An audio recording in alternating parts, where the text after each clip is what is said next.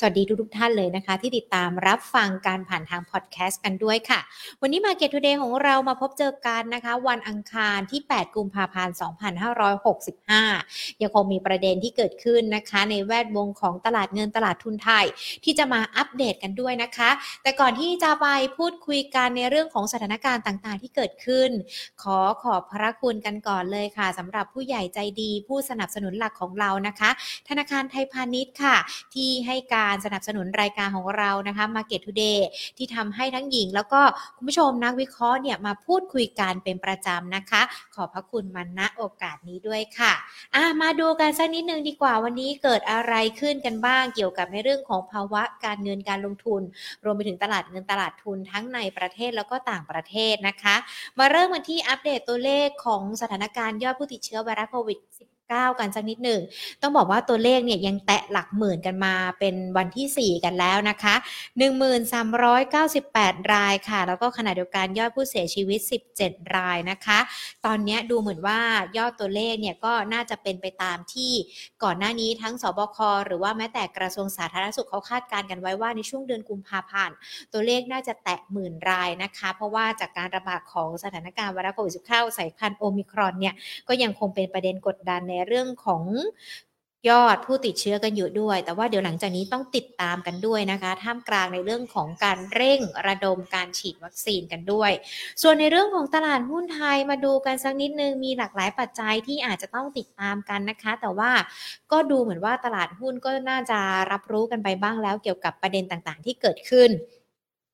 วันนี้หุ้นไทยภาคเช้าถ้ามาถ้าเรามาดูกันนะคะ ก็บวกขึ้นมาได้ 4.56 จุดนะคะ หรือว่าบวกขึ้นมา 0.27%ปิดกันไป 1,681จุด 80 จุดนะคะ ก็ติดตามการโดยมูลค่าการซื้อขายในช่วงเช้าก็อยู่ที่ประมาณ 39,552 ล้านบาท วันนี้จุดสูงสุดของช่วงเช้าอะไปมีโอกาสไปแตะกันที่ 1,684.27 จุดนะคะ แต่ว่าก็ดูเหมือนว่าจะยืนไม่ไหวก็เลยมีการปรับย่อลงมาช่วงเช้าก็เลยปิดกันไป 1,681 จุดนะ นักลงทุนยังคงติดตามนะคะ ทั้งในเรื่องของสถานการณ์ต่างประเทศเนี่ยทั้งบอลยูที่ปรับเพิ่มพิ่มสูงขึ้น เงินเฟอ้อของสหรัฐรวมไปถึงเมื่อวานนี้ ทางด้านของตัวเลขการจ้างงานนอกภาคเกษตรของสหรัฐที่ปรับตัวสูงขึ้น มีความกังวลว่าจะทำให้เฟดนั้นเร่งในเรื่องของนโยบายทั้งเร็วและแรงด้วยหรือเปล่าในส่วนของดอกเบี้ย ก็ต้องติดตามกันนะคะ รวมไปถึงความตึงเครียดใน รัสเซียแล้วก็ยูเครน ส่วนของบ้านเราวันนี้ก็ติดตามการประชุมคณะรัฐมนตรีนะคะ ก็น่าจะมีประเด็นในเรื่องของการเมืองนิดนึงแหละ เคาะวันเลือกตั้งผู้ว่ากทมคนใหม่ รวมไปถึงในเรื่องของการพิจารณาต่ออายุสัมปทานรถไฟฟ้าสายสีเขียวนะคะ ซึ่งก็ถ้ามาดูกันเนี่ยวันนี้ก็เลยอาจจะทำให้ หุ้นที่เกี่ยวข้องอย่าง BTS ก็ปรับบวกขึ้นมาได้ ส่วนในเรื่องของดอกเบี้ยพรุ่งนี้เราก็จะมีการประชุมคณะกรรมการนโยบายการเงินกันด้วยนะคะ เดี๋ยวภาพบ่ายก็ต้องติดตามว่าเซนดิเมนต์จะเป็นอย่างไรจะอิงไปทางบวกด้วยหรือเปล่า 10 อันดับหลักทรัพย์มาดูกันเลยค่ะวันนี้นะคะ ตัวสพเคแบงก์ปตทปรับบวกขึ้นมาได้ มี GPSC นะคะมีการปรับลดลงไปสักประมาณ 1.30% BBL วันนี้ก็บวกขึ้นมาแล้วนะคะ 0. 71%ค่ะ ก็เป็นไปในทิศทางเดียวกันกับที่นักลงทุนคาดการณ์กันไว้นะคะ ส่วนในเรื่องของภาวะเศรษฐกิจที่เกิดขึ้นวันนี้ มีตัวเลขในเรื่องของการคาดการณ์การส่งออกจากสภาผู้ส่งสินค้าทางเรือ หรือว่าสรทกันด้วยนะคะ ก็มีการพูดคุยแล้วก็พูดถึงประมาณการการส่งออกไทยในปีนี้ มองว่าน่าจะขยายตัวได้ 5-8%กรอบค่อนข้างที่จะกว้างทีเดียวนะคะ แต่ก็ดูเหมือนว่าจะมีความเป็นไปได้ หลังจากที่มองว่าช่วงไตรมาสแรกของปีนี้ในเรื่องของการส่งออกบ้านเราเนี่ยน่าจะปรับตัวดีขึ้น ซึ่งทางด้านของสรทเขามองว่าไตรมาสแรกของปีนี้การส่งออกของบ้านเราน่าจะอยู่ที่ประมาณสัก 5%เดือนมกราคมนะคะก็ปรับตัวดีมูลค่าการส่งออกน่าจะอยู่ที่ประมาณสัก 22,000 ล้านดอลลาร์ค่ะ ซึ่งหากการส่งออกนะคะขยายตัวเป็น 5%เนี่ยก็จะมีมูลค่าประมาณ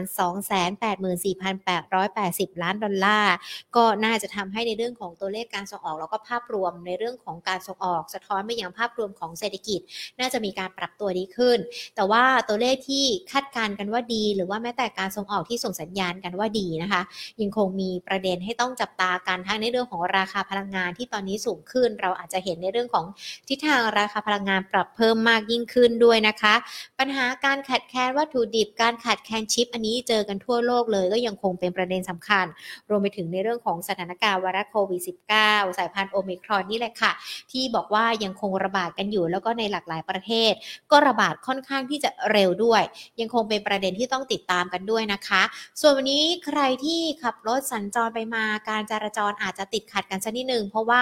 มีในส่วนของทั้งสมาคมแท็กซี่รถบรรทุกเนาะเขามีการรวมกลุ่มกันแล้วก็ขับรถไปที่กระทรวงพลังงาน เพื่อเรียกร้องให้ดูแลในส่วนของราคาน้ำมัน ที่ยังราคาสูงในขณะนี้ด้วยนะคะ ทั้งน้ำมันน้ำมันดีเซลเบนซินเลยที่เขาเรียกร้องกันอยากจะให้ภาครัฐมีการมาตึงราคากันในส่วนนี้นะ ก็ยังคงเป็นประเด็นที่ต้องติดตามกันด้วยนะคะ ส่วนประเด็นอื่น ๆ ทั้งในเรื่องของภาพรวมเศรษฐกิจ หรือว่าแม้แต่ตัวเลขต่างๆ สถานการณ์รัสเซียยูเครนภูมิรัฐศาสตร์ต่างๆ มันจะมีผลต่อในเรื่องของการลงทุนในตลาดหุ้นอย่างไรกันบ้าง แล้วถ้าพอมันมาเจอปัจจัยสถานการณ์ต่างๆ เหล่านี้ นักลงทุนจะมีเทคนิควิธีการ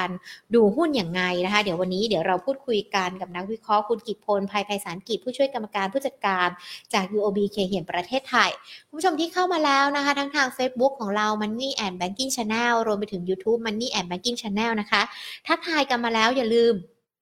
กดไลค์กดแชร์กันด้วยนะคะใน Facebook เราจะได้ เชิญชวนเนาะพูดคุย แล้วก็มีนักลงทุนท่านอื่นๆเข้ามาคุยกับเราด้วยนะคะ เอาทักทายกันสักนิดนึงดีกว่านะคะ ทางด้านของ YouTube สวัสดีทุกๆทท่านเลยนะคะคุณป้อม คุณชาว คุณมนัทไกรสอน คุณวันนานะคะ แล้วก็คุณพีรพงศ์สวัสดีทุกๆทท่านเลยนะคะ ที่เข้ามาติดตามรับชมกันนะคะ ใครมีข้อสงสัยอะไรที่อยากจะถามคุณกิตพล เดี๋ยวเขียนกันไว้ในคอมเมนต์ได้นะคะ และเดี๋ยวหญิงก็จะหยิบยกมาถามคุณกิตพลให้ในช่วงท้ายของรายการนะคะ และสวัสดีทุกๆท่านที่ติดตามผ่านทาง Facebook กันด้วยนะคะ คุณธงชัย คุณอัญชลีนะคะ คุณยงนะคะ สวัสดีทุกทุกท่านเลยนะคะ อย่าลืมกดไลค์กดแชร์ให้กำลังใจกันนะคะ กดดาวให้กำลังใจกันถ้าชอบคอนเทนต์ดีๆ ที่หญิงนำมาฝากกันแบบนี้ก็ได้ด้วยเช่นเดียวกันนะคะอะเดี๋ยวเรามาโทรหาคุณกิตพลกันเลยดีกว่าว่า ทิศทางภาคบ่ายจะเป็นอย่างไรกันบ้าง รวมไปถึงประเมินสถานการณ์ เศรษฐกิจทั่วโลกกันเลยหลังจากที่เงินเฟ้ออัตราดอกเบี้ยยังคงกดดันกันอยู่ แล้วอาจจะมีประเด็นอื่น ๆ ที่เข้ามาสอดแทรกเนาะอาจจะทำให้การลงทุนของเราแกว่งๆกันไปบ้าง มันจะมีผลต่อตลาดหุ้นอย่างไรกันบ้างนะคะ เดี๋ยว ขอต่อสายหาคุณกิตพลกันสักครู่เดียวนะคะ ย้ำกันอีกรอบนึงนะ อย่างที่บอกกันไปใครที่เข้ามาแล้วมีคำถามเขียนกันไว้ในคอมเมนต์ร่วมพูดคุยแสดงความคิดเห็นกันได้นะคะ ต่อในเรื่องของทิศทาง การลงทุนในตลาดหุ้นของบ้านเรารวมไปถึง อาจจะเป็นอยากจะคุยกันในเรื่องของมุมมองเศรษฐกิจ หรือว่าแม้แต่ในเรื่องของสถานการณ์ต่าง ๆ ที่เกิดขึ้นได้ด้วยนะคะ สวัสดีค่ะคุณกิตพลคะ ครับ สวัสดีครับ ค่ะคุณกิตพลขาดูตลาดหุ้นช่วงเช้าเซนติเมนต์น่าจะเป็นเชิงบวกมากขึ้นนะคะ แล้วก็ปิดบวกมาได้เล็กน้อย 4.56 จุด แต่ว่าดัชนีก็ดูเหมือนว่าจะยืนเหนือ 1,680 จุดกันไปได้แล้วนะคะ ช่วงเช้าเนี่ยปิดกันไป 1,681.80 จุด เราประเมินสถานการณ์ช่วงบ่ายกันก่อนดีกว่าค่ะว่า ในภาคบ่ายเรามองตลาดหุ้นจะบวกไปได้ต่อไหมคะ ครับก็ยังมองว่าตลาดหุ้นในช่วงบ่ายเนี่ยก็ยังไม่น่าจะเคลื่อนไหวในทิศทางคือเป็นแดนบวกได้อยู่นะครับตลาดเองอาจจะมีความผันผวนหรือมีความกังวลด้านเกี่ยวกับเรื่องของตัวเลขการรายงานตัวเลขเงินเฟ้อของสหรัฐอเมริกาในวันพฤหัสแต่ว่าเราก็มองว่าด้วยภาพของการรายงานผลประกอบการที่น่าจะค่อนข้างแข็งแกร่งเนี่ยก็ยังเป็นปัจจัยหนึ่งที่ทำให้ตลาดหุ้นเราในระยะสั้นเนี่ยยังมีทิศทางเคลื่อนไหวเป็นบวกครับ ค่ะ พอเราดูในเรื่องของทั้งเงินเฟ้อหรือว่าแม้แต่ผลประกอบการต่างๆ เป็นยังไงกันบ้างล่ะคะ ถ้ามองไปที่สหรัฐกันก่อนเพราะว่าอย่างตัวเลขการจ้างงานนอกภาคเกษตรของสหรัฐ ปรับเพิ่มขึ้นเขาก็กังวลด้วยนะคะคุณกิตพลว่าเฟดเขาจะใช้นโยบายที่แรงและเร็วขึ้นหรือเปล่า ครับก็ผมคิดว่าในภาพนั้นเนี่ยตลาดเองกังวลเกี่ยวกับเรื่องตัวเลขเศรษฐกิจที่ดี แต่ว่าจริงๆแล้วผมคิดว่าก็อาจจะไม่น่ากังวลจนเกินไปนะครับ เหตุผลสำคัญก็คือต้องบอกว่าสาเหตุหนึ่งที่เรามองว่าภาพของตลาดในเดือนกุมภาพันธ์เนี่ยน่าจะมีทิศทางที่ค่อนข้างจะดีกว่ามกราคมเนี่ยมีหลายปัจจัยนะครับต้องบอกว่าส่วนหนึ่งเนี่ยเรามองว่าเรื่องของตัวเงินเฟ้อนะครับที่ออกมาแล้วต้องบอกว่าวันนี้พฤหัสเนี่ยจะมีการคาดการณ์ตัวเลขซึ่งตลาดคาดว่าจะออกมาประมาณ 7.3 ซึ่งเป็นการทำจุดสูงสุดใหม่อีกรอบหนึ่งนะครับ แต่ว่าที่เราไม่กลัวเป็นเพราะว่าเราไปดูอัตราผลตอบแทนพันธบัตร นะครับ ถ้าเราไปดูผลตอบแทนพันธบัตรสองปีกับสิบปีเนี่ยจะเห็นว่าตั้งแต่ปีที่แล้วเนี่ยจากที่นิ่งๆอยู่หรือว่าจุดต่ำสุดเริ่มมันปรับตัวขึ้นมาเนี่ยพันธบัตรสองปีขึ้นมาประมาณสักหนึ่งจุดหนึ่งเปอร์เซ็นต์นะครับสิบปีขึ้นมาตอนหนึ่งจุดสามเปอร์เซ็นต์ซึ่งถ้าเราใช้สมมติฐานว่าการขับปรับขึ้นดอกเบี้ยครั้งหนึ่งของอเมริกาเนี่ยมันขึ้นประมาณสักครั้งละ0.25เปอร์เซ็นต์นะครับก็แปลว่าไอ้สองปีกับสิบปีที่ขึ้นมาตรงนี้สะท้อนการขึ้นดอกเบี้ยมาแล้วประมาณ4-5ครั้งนะครับซึ่งเราก็เห็นว่าเออมันอาจจะมีบางบางหน่วยงานที่อาจจะคาดการณ์ว่าเอ๊ะอเมริกาจะขึ้นดอกเบี้ยหกเจ็ดครั้งแต่ผมคิดว่าน่าจะเป็นส่วนน้อยมากนะครับเสียงส่วนใหญ่เนี่ยน่าจะประมาณสี่ห้าครั้ง ก็แปลว่าจริง ๆ แล้วเนี่ยไอ้ตัวเลขผลตอบแทนพันธบัตรเนี่ยมันสะท้อนการขึ้นดอกเบี้ยในระดับดังกล่าวไปแล้วนะครับ เพราะฉะนั้นภาพคุณภาพตัวนี้ก็ต้องบอกว่าเฮ้ยมันอาจจะไม่ได้น่ากลัวมากนะนะเพราะว่าถ้าเรามองย้อนกลับไปเนี่ยไอ้ตัวเงินเฟ้อที่ต่อให้จะสูงกว่านั้นเนี่ย คาดการณ์ส่วนใหญ่ก็คือน่าจะพีคที่ต้นปี ก็แปลว่าสมมติเงินเฟ้อเดือนมกราคมออกมาสูงมาก โอกาสเป็นพีคจะสูงมากเลยนะครับ หรือต่อให้แย่ๆอาจจะ peak เป็นเดือนกุมภาไม่ใช่มกราแต่ว่าก็จะไม่ได้เป็นตัวเลขที่สูงถูกกว่านั้นมากนะครับ อันดับที่สองเกิดสมมติว่ามันเซอร์ไพรส์ฟลุกนะครับเงินเฟ้อออกมาต่ำกว่าเจ็ดเปอร์เซ็นต์หรือต่ำกว่าธันวาคมเนี่ยก็แปลว่ากลายเป็นว่าภาพเงินเฟ้อเนี่ยอาจจะ peak ไปแล้วเลยนะครับเพราะฉะนั้นถ้าเป็นภาพนั้นผมคิดว่าแรง ตลาดจะมองบวกเลยครับ เพราะว่าจากที่เคยกังวลว่าเฟดอาจจะต้องดำเนินนโยบายหลายอย่างเร็วมากขึ้นเพื่อรับเงินเฟ้อแต่ถ้าเงินเฟ้อมันเริ่ม peak แล้วเนี่ยแรงกดดันของการใช้นโยบายการขึ้นดอกเบี้ยก็ไม่น่าที่จะต้องทำเนี่ยตาที่มันเร่งมากนะครับเพราะฉะนั้นภาพตรงนี้เราก็เลยมองว่าทำให้ไม่ว่าจะเงินเฟ้อมันเพื่อออกมาสูงหรือต่ำเนี่ยผลที่มีต่อตลาดน่าจะไม่ได้เยอะครับ อืมค่ะ พอประเด็นเงินเฟ้อเนี่ยเราก็คงติดตามกันแล้ว แล้วก็ฟังที่คุณกิพลแนะนำกันแล้วก็น่าจะคลี่คลายคลายความกังวลลงได้นะคะ ยังมีปัจจัยอื่น ๆ ที่เราจะต้องติดตามด้วยไหมคะ ความตึงเครียดระหว่างรัสเซียกับยูเครนหรือว่าแม้แต่ทิศทางราคาพลังงานที่เราอาจยังคงต้องติดตามในขณะนี้ น้ำหนักหรือว่ามันจะมีผลกระทบต่อการลงทุนไหมคะผมคิดว่าในภาพของทางด้าน การเพิ่มขึ้นของราคาน้ำมันนะครับยังน่าจะทรงตัวอยู่ระดับที่สูง คือต้องบอกว่าจริงๆถ้าเราไม่ได้กังวลเรื่องของตัวรัสเซียหรือยูเครนมากเกินไปเนี่ยสำคัญก็คือเราไปดูในเรื่องของตัว balance หรือว่า demand supply ของน้ำมันนะครับเราจะพบว่าถ้านับตั้งแต่ก่อนเกิดโควิดเนี่ยปริมาณการผลิตน้ำมันของทั้งโลกความต้องการใช้น้ำมันเนี่ยกลับมาสู่ระดับก่อนโควิดแล้วนะครับ แต่ว่า ถ้าเราไปดูตัวเลขของการผลิตเนี่ยก็จะพบว่าการผลิตนอกกลุ่มโอเปกเนี่ยหรือการผลิตของสหรัฐของคนอื่นๆเนี่ยขึ้นมาเป็นปกติแล้วแต่ว่าในฝั่งของของตัวโอเปกเองเนี่ยแหละครับที่เดิมเคยมีการผลิตในระดับที่สูง แต่ว่าหลังจากโควิดเนี่ยก็ตั้งใจที่จะดึงการผลิตให้มันกลับมา ยังไม่สู่ระดับที่เป็นปกติเพราะผลของการที่โอเปกเองกดกำลังการผลิตเอาไว้เนี่ยตรงนี้ทำให้ ปริมาณของทางด้านสป라이น้ำมันเนี่ยมันต่ำไปกว่าที่มันควรจะเป็นนะครับดังนั้นภาพนี้ก็เลยทำให้ราคาน้ำมันเนี่ยค่อนข้างที่จะทรงตัวอยู่ในระดับที่สูงนะครับเรามองว่าสถานการณ์ของของความกังวลที่เกิดขึ้นจากการใช้กำลังการอาหารในฝั่งของของยูเครนเนี่ยต้องบอกว่าผมคิดว่ามันจะเป็นสิ่งที่หล่อเลี้ยงราคาน้ำมันแต่ถามว่ามันจะกระทบไปจนกระทั่งถึงเกิดเป็นสงครามไหมผมคิดว่าน่าจะยากนะครับ เพราะว่าถ้าเราไปดูความต้องการของทั้งของทั้งทุกฝ่ายที่เกี่ยวข้องเนี่ยจริง ๆ แล้ว มันไม่ใช่เรื่องของการต้องการทำสงคราม แต่ว่ารัสเซียเองไม่อยากให้ยูเครนเองเนี่ยเข้าไปเป็นสมาชิกนาโตซึ่งจะเหมือนจากการที่อเมริกาเองเนี่ยสามารถย้ายมาเป็นเพื่อนบ้านมาสอดส่องรัสเซียได้ใกล้ชิดเลยนะครับอันนั้นรัสเซียคงไม่สบายใจ อยากจะให้ยูเครนเป็นรัฐจำชน หรือว่าเป็นกำแพงบ้านมากกว่า ที่จะเป็นบ้านของเพื่อนบ้านนะครับดังนั้นถ้าเป็นแบบนี้ผมคิดว่าเอ่อก็คือที่สุดแล้วเนี่ยความขัดแย้งมันก็จะนำไปสู่การเจรจาที่ทำให้ ยูเครนเองน่าจะชะลอการเข้าเป็นสมาชิกนาโตนะครับ สุดท้ายแล้วก็น่าจะคลี่คลายเพียงแต่ว่ากว่าจะไปถึงจุดนั้น น่าจะใช้เวลาอยู่เหมือนกันดังนั้น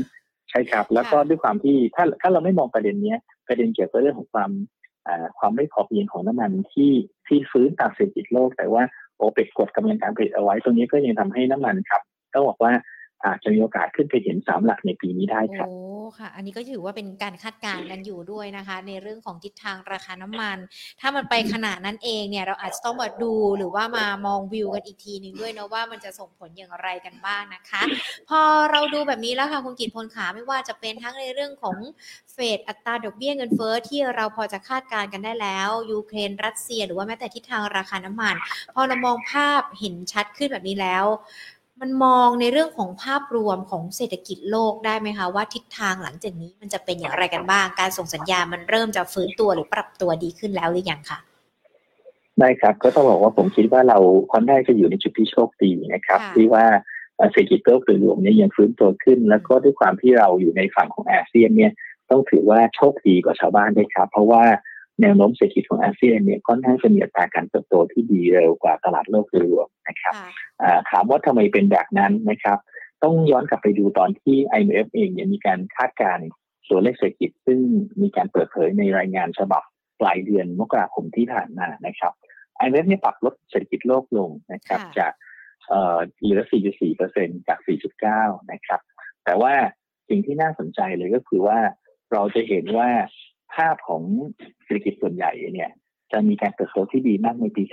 2564 นะครับ แล้ว 65 กับ 66 เนี่ย จะเป็นการชะลอตัวลง เพราะส่วนใหญ่เนี่ยเปิดประเทศกันตั้งแต่ 64เอ่อ reopening boom ที่เกิดขึ้นในหลายประเทศเนี่ยมันเกิดขึ้นไปในหน้าปีที่แล้ว พอปีนี้มันก็จะเริ่มชะลอลง ปีหน้าเองก็จะเป็นอัตราที่มันชะลอลงไปอีกนะครับ แต่ว่าในฝั่งอาเซียนเนี่ยน่าสนใจว่า ความที่เราอาจจะ handle สถานการณ์โควิดได้ไม่ค่อยดี แต่สุดท้ายกลายเป็นความเฮงนะครับ เพราะว่าเราแย่มากในปีที่แล้วในปี 65 เนี่ย เราจะได้อานิสงส์ของการเติบโตที่มาจากรีโอเพนนิ่งบูมนะครับ ขณะเดียวกันภาพของการท่องเที่ยวซึ่งมันเคยแย่มาก แล้วก็เปิดประเทศได้ล่าช้าเนี่ยมันคงจะมาในช่วยในปีนี้ได้บ้างแต่ไม่เยอะ แต่มันจะไปเข้าเต็มที่เนี่ยในปี 66 ซึ่งผลของการงานของ ของการฟื้นตัวการท่องเที่ยวที่น่าจะเริ่มกลับไปสู่ระดับที่ดีพอสมควรเนี่ย ตัวนี้มันจะส่งผลบวกต่อภาพของการบริโภคแล้วก็ภาคบริการนะครับ ก็เลยกลายเป็นว่าถ้าเราไปดูประมาณการของ IMF เนี่ยสิ่งนึงที่น่าสนใจมากๆเลยก็คือว่าอาเซียนนะครับหรือกลุ่มประเทศในอาเซียนเนี่ยจะเป็นภูมิภาคเดียวในโลก ถ้าจะเรียกว่าเป็นภูมิภาคเดียวในโลกเลยนะครับที่มีการเติบโตของ GDP เนี่ยปี 65 ดีกว่า 64 และ66 ก็ดีกว่า 65 ด้วยนะพูดง่ายคือ GDP โตดีต่อเนื่องในช่วง 2 ปีนะครับ เพราะฉะนั้นภาพเนี้ย ภาพนี้มีผลยังไง ก็ต้องบอกว่ามีผลมากเลยครับ เพราะว่าถ้าเราไปดูทิศทางฟันโซของตลาดหุ้นในช่วงประมาณสักหนึ่งสัปดาห์ที่ผ่านมาเนี่ยจะเริ่มเห็นภาพที่น่าสนใจว่าในฝั่งของเกาหลีใต้ ในฝั่งของทางด้านไต้หวันเนี่ยเราเห็นฟันโฟไหลออกนะครับซึ่งกลุ่มพวกนี้เป็นประเทศที่เคยได้รับเม็ดเงินเยอะมากเลย หรือฟื้นดีมากตั้งแต่สถานการณ์โควิดแต่ในวันนี้การที่ GDP เองของเขาเองจะเริ่มโตในอัตราชะลอตัวลงเนี่ย กลายเป็นว่าทางฝั่งนั้นเนี่ยเริ่มเห็นการยกเป็นเงินออก แต่ว่าในฝั่งของอาเซียนนะครับ ในไทยในอินโดนีเซียฟิลิปปินส์เนี่ยเราเริ่มเห็นเม็ดเงินไหลเข้านะครับ เพราะฉะนั้นแปลว่าภาพของอาเซียนก็เลยน่าสนใจมากครับ ว่าบนภาวะที่สองปีข้างหน้าหลายประเทศในโลกจะมีการเติบโตชะลอลง แต่อาเซียนเติบโตในอัตราที่มันดีขึ้นเนี่ย ก็แปลว่าถ้าเราเป็นนักลงทุนที่มีเงินแล้วก็ลงทุนในโลกเนี่ยหนึ่งร้อยบาทเติมเราอาจจะเคยลงทุนอาเซียนไว้เท่าไหร่ไม่รู้ แต่ว่าพอมาเห็นภาพนี้ปุ๊บเนี่ยเอ๊ะ เราต้องไปลดอเมริกาไหมเราต้องลดจีนหรือเปล่าเพราะจีนเองก็ชะลอนะเพราะว่าแต่ว่าอาเซียนเองเนี่ยโอ้ดีมากเลยนะสองปีข้างหน้าเนี่ย เพราะฉะนั้นเอ่อ asset ในแง่ของ asset allocation การ allocate เงินให้กับทางฝั่งอาเซียนเพิ่มมากขึ้นเนี่ยภาพนี้จะเป็นภาพที่เป็นปัจจัยบวกต่อฟันโฟที่น่าตะไหลเข้านะครับ เพราะฉะนั้นผมคิดว่าในภาพของการเติบโตทางเศรษฐกิจแล้วก็ฟันโฟเนี่ยในรอบนี้น่าสนใจมากครับเพราะอาเซียนมีโอกาสที่จะเป็นพระเอก ภูมิภาคหนึ่งของโลกเลยครับโอ้ฟังแบบนี้แล้วเริ่มเริ่มยิ้มออกกันแล้วนะคะ เริ่มใกล้เข้ามาบ้านเราขึ้นทุกทีแล้วกับสัญญาณเชิงบวกมากขึ้น ซึ่งประเทศไทยของเราก็เป็นเชิงบวกทั้งในเรื่องของการลงทุนในตลาดหุ้นรวมไปถึงในเรื่องของภาวะเศรษฐกิจด้วยใช่ไหมคะใช่ครับเขาต้องบอกว่าในภาพนี้เราเราอาจจะรู้สึกว่าโอปีที่แล้วเราแย่โดยการเติบโตเศรษฐกิจเนี่ยบวกติ้วเดียวนะครับ แต่ว่าแต่ว่าภาพของการเร่งตัวเนี่ยมันก็จะมาเห็นชัดขึ้นในปีหกห้าหกหกนะครับ เพราะฉะนั้นก็ ภาพตัวนี้ก็เลยทำให้โมเมนเชิงของโมเมนตัมการฟื้นตัวโดยเฉพาะในธุรกิจที่เกี่ยวกับทางด้านของการท่องเที่ยวหรือการบริโภคภายในประเทศไอ้สิ่งที่ได้ประโยชน์จากภาคบริการเนี่ยจะเป็นภาพที่ทำให้มีโอกาสที่จะเห็นฟันโฟไหลเข้าในพื้นที่มากขึ้นต้องต้องบอกนี้นิดนึงนะครับ คือบางท่านก็จะรู้สึกว่าฟันโฟจะไหลเข้าบ้านเราเหรือเพราะว่าไทยเรามันไม่เซ็กซี่ไม่มีความโดดเด่นอะไรเลยธุรกิจสมัยใหม่ ก็ไม่มีแต่ว่า แต่ว่าต้องบอกว่าเวลาที่เราลงทุนในพื้นที่ต่างๆเนี่ยสิ่งที่เราดูก็คือหนึ่งโอเค ในในภาวะที่ที่เราลงทุนนิดหนึ่งก็คือเราก็จะดูแหละครับ ว่ามันมีธุรกิจที่มันน่าสนใจหรือว่าเซ็กซี่หรือเปล่าแต่สมมติว่าในภาวะที่มันไม่มีธุรกิจแบบนั้น แต่ว่าเราเห็นภาพว่าไอ้หลายหลายคนที่ในหลายประเทศเนี่ย มันจะเป็นอัตราการเติบโตที่ชะลอตัวลง แต่ว่าในฝั่งอาเซียนเกือบทั้งหมดนะฮะในในประเทศแถวนี้เนี่ย เป็นอัตราการเป็นภูมิภาคที่มันจะมีการอัตราการเติบโตเศรษฐกิจที่มันดีขึ้น หรือว่าเร่งตัวขึ้นในช่วงสองปีข้างหน้าเนี่ย ในเชิงของการเปรียบเทียบแล้วเนี่ยมันดูไม่ขี้เหร่เลยนะครับเพราะฉะนั้นลักษณะแบบนี้ครับผมคิดว่าเออมันทำให้บันโฟมีโอกาสที่จะไหลเข้าในตัวเอเชียนนี้นะครับ หรือว่าอย่างนั้นสุดไปลดไปลดภูมิภาคอื่นนะแล้วก็มาเพิ่มในภูมิภาคนี้เพราะฉะนั้นในภาคนี้ครับอาเซียนเองที่มีเสถียรภาพค่อนข้างจะดี แล้วก็มีการเติบโตเศรษฐกิจ มีการบริโภคภายในที่ใช้ได้เนี่ย ภาพของฟันโฟในรอบนี้น่าสนใจทีเดียวครับ อืมค่ะ ก็ดูสัญญาณจากฟันโฟที่เข้ามาเพราะว่าสักสี่ห้าวันก็รู้สึกเหมือนว่าจะมีไหลเข้ามาอย่างต่อเนื่องสักสามพันกว่าล้านบาทเฉลี่ยต่อวัน แล้วก็หลายคนก็จะใช่ครับ แล้วก็หลายคนก็จะเห็นว่าเอ๊ะตั้งแต่ต้นปีมานี้จริงแล้วเอ่อบางช่วงก็ดูดีบ้างดูแย่บ้าง แต่ว่าโดยรวมๆแล้วกลายเป็นว่าฟันโฟเข้ามาเราดีกว่าที่เราเคยรู้สึกเมื่อปีที่แล้วก็เป็นผลของการที่ถ้าเรามองไปในช่วงสองปีข้างหน้าการเติบโตที่เด่นตัวนี้ครับก็เลยทำให้มีเม็ดเงินที่เราเชื่อว่า เริ่มเห็นแล้วก็เริ่มวางน้ำหนักการลงทุนในอาเซียนเพิ่มเติมครับค่ะเราอาจจะต้องมองภาพรวมที่กว้างมากขึ้น จากเมื่อก่อนที่เราอาจจะมองวันต่อวันในเรื่องของการลงทุนนะคะ แล้วก็จะเห็นสัญญาณที่ดีด้วย คุณกิตพลมองว่าถ้าเราดูจากสถานการณ์ต่างๆ ที่เกิดขึ้นมีฟันโฟเข้ามา ของบ้านเราธุรกิจที่น่าสนใจหรือว่าจะกลับมาเซ็กซี่อีกครั้งหนึ่งเพื่อที่จะให้นักลงทุนรอทยอย เข้าไปเก็บทยอยเข้าไปสะสมในช่วงนี้ มีเริ่มเห็นสัญญาณในหลากหลายธุรกิจแล้วหรือยังคะ ครับก็ผมคิดว่าในภาพใหญ่เนี่ยอาจจะไม่ได้เอ่อแต่ละที่อาจจะไม่ได้แตกต่างกันเพียงแต่ว่าอาจจะมีตัวหุ้นที่ชอบไม่เหมือนกันอยู่บ้างนะครับ โดยรวมๆแล้วเนี่ยในกลุ่มไหนที่มันน่าจะได้ประโยชน์ อันที่หนึ่งก็แน่นอนครับว่าเราเริ่มเข้าสู่ช่วงของการฟื้นตัวทางเศรษฐกิจอย่างแท้จริงนะครับ เพราะฉะนั้นก็แปลว่าอะไรที่ได้ประโยชน์จากการฟื้นตัวทางเศรษฐกิจ อะไรที่มีทิศทางเติบโตดีขึ้นตาม GDP หรือการปรับประมาณการเนี่ยภาพพวกนี้น่าจะเป็นกลุ่มที่ได้ประโยชน์นะครับ เพราะฉะนั้นก็แปลว่าพวกอสังหา ริมทรัพย์ก็ดีธนาคารก็ดีที่มีการเปิดเติบโตตามเศรษฐกิจและการบริโภคเนี่ยน่าจะเป็นกลุ่มที่ที่ไปได้นะครับ อันที่สองก็คือต้องบอกว่าในกลุ่มที่มีทิศทางของผลประกอบการฟื้นตัวต่อเนื่อง หรือว่าดีขึ้นตัวนี้ต้องไปทำการบ้านกันหลายตัวเลยครับ ว่าหุ้นไหนบ้างที่